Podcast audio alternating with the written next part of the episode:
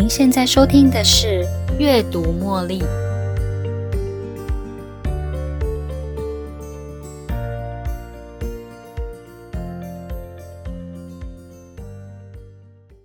欢迎收听今天的《阅读茉莉》。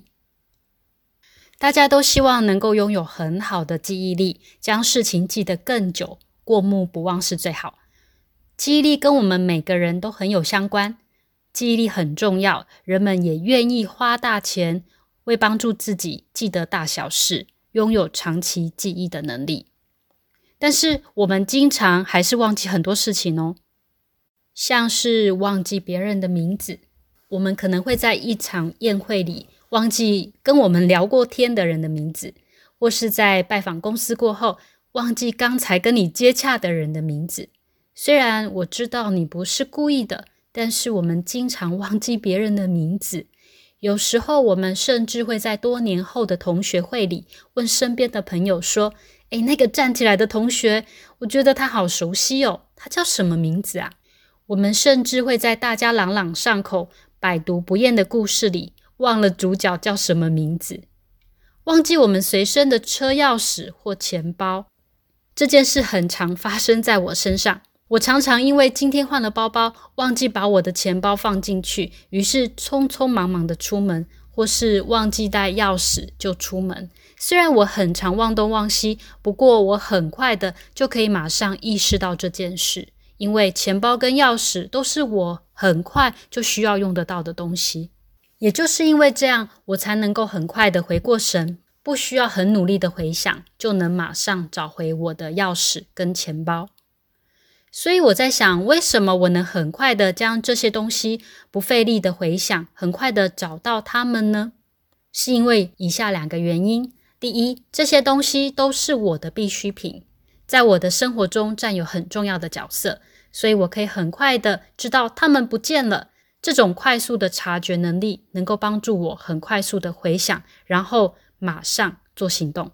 第二，我的大脑能够在短时间内清楚地拿出图像，提供给我最后一次看见物品的地方，还有时间点。图像记忆法是我还蛮常使用的工具，它可以帮助我找回失去的最后一块记忆。一旦发现自己漏掉的某个东西，我就会马上回想起那个物品最后一次出现在脑海中的画面。例如，有一次我将手机遗忘在厨房的某个地方，于是呢，我就马上回到厨房。大脑就会播放刚才的画面，这个画面是我刚刚手摸桌子、椅子，然后就回到琉璃台切菜的画面。我按照这个画面顺手摸了刚才在厨房摸过的桌子、椅子，然后大脑告诉我，就是在这里，在切菜前，我的手机影像就消失在脑海了。也就是说，我的手机可能就在这张椅子附近。利用这种图像记忆法的方式，很快的就能够把我的手机找回来。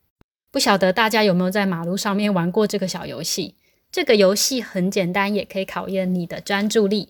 首先呢，看看前面的车牌，花你两秒钟的时间仔细看着前面的车牌，然后将眼睛闭上，你就会看到刚刚看到的画面哦。你可以很清楚的把车牌号码念出来。神奇的是，当你闭上了眼睛，你真的可以很清楚的。看到刚才用眼睛拍摄下来的图像，然后可以很准确的念出车号，这是我们的短期记忆。我也曾经在大卖场用大约三秒钟的时间玩这个游戏。我用眼睛扫描一次卖场的各种物品摆设，然后呢，马上闭上眼睛，就可以同时念出这些陈列架上的物品大概有哪些。有点像是眼睛变成了我的照相机。在那个三秒钟，眼睛咔嚓一下，画面，然后前面的画面就变成了一张照片，显示在我的脑海里。以上这种特地进行的图像记忆，需要运用到专注力，邀请大脑跟你一起合作来截取眼前的图像，然后用口说或描写的方式表达出来。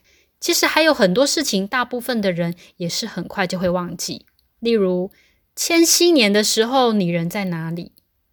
或是上个礼拜三的中午，你吃了什么？又或者是到目前为止，你今天的电话或者是 Line 响了几次？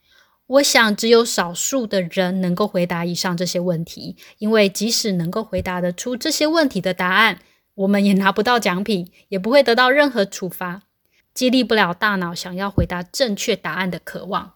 于是呢，大脑选择直接忽略。所以，我想大部分的人都很难回答得了以上的问题。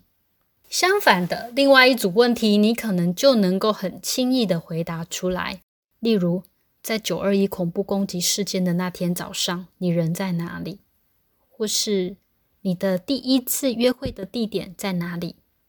以上这些问题，大部分的人我想都能够回答得出来哦，因为这些问题能够带给你某些情绪，你会感到害怕、伤心。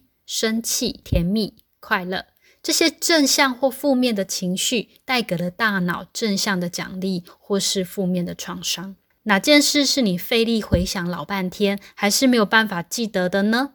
别担心，当你意识到自己想不起某件事，这个时候就会让你担心：我的大脑是不是有什么状况啊？其实，我们可以在平常就练习用一些小习惯来帮助自己记忆，减少你的焦虑感，也能够让事情在预定的时间内完成哦。以下是四个小诀窍：第一，试着站起身来回想看看；第二，利用书写的方式把想到的清单写下来；第三，使用行事历的功能记录待办事项；第四，随时感激。感激有一种神奇的魔力哦，能够帮你换回你的记忆。当你实在什么都想不起来，开始有点沮丧的时候，这时记得感激。要感激什么呢？你可以感激自己还有这个能力，知道自己现在还有意识，还可以尝试回想一件事情。虽然你现在真的想不起来，当我们感激自己现在还能保有这么良好的生命状态，自由的做我们想做的事，就会慢慢的让自己变得比较轻松。大脑放松后，就能够创造更美好的连接。生活上的琐事，或是一个你不怎么有印象的名字，因为没那么重要，所以大脑会自动遗忘。大脑会记得你印象深刻的那则故事的场景、铺陈，还有你特意留在脑海里的影像画面。这些都是我们的短期记忆。至于长期记忆，当你在一个事件或一个故事里有强烈的情绪反应，大脑也会好好的将它记录在你的脑海里。我曾经听过一句话。我们是一切的回忆总和，透过过去的记忆还有学习，我们成为现在的自己。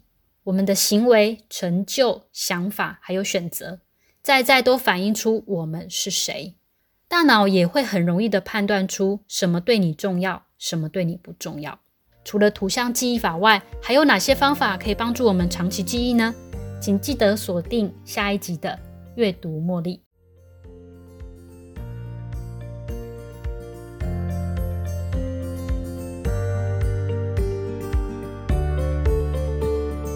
又到了节目的尾声。如果你喜欢今天的节目，邀请您在 Podcast 留下五星评论、订阅并分享这个频道给你的好友。如果您有其他的反馈或想法，也欢迎留言给我。您的这些反馈都将成为背后那一股支持着我坚持不懈、持续创作、提供更优质内容的动力。感谢您的收听，我们下一期再见喽，拜拜。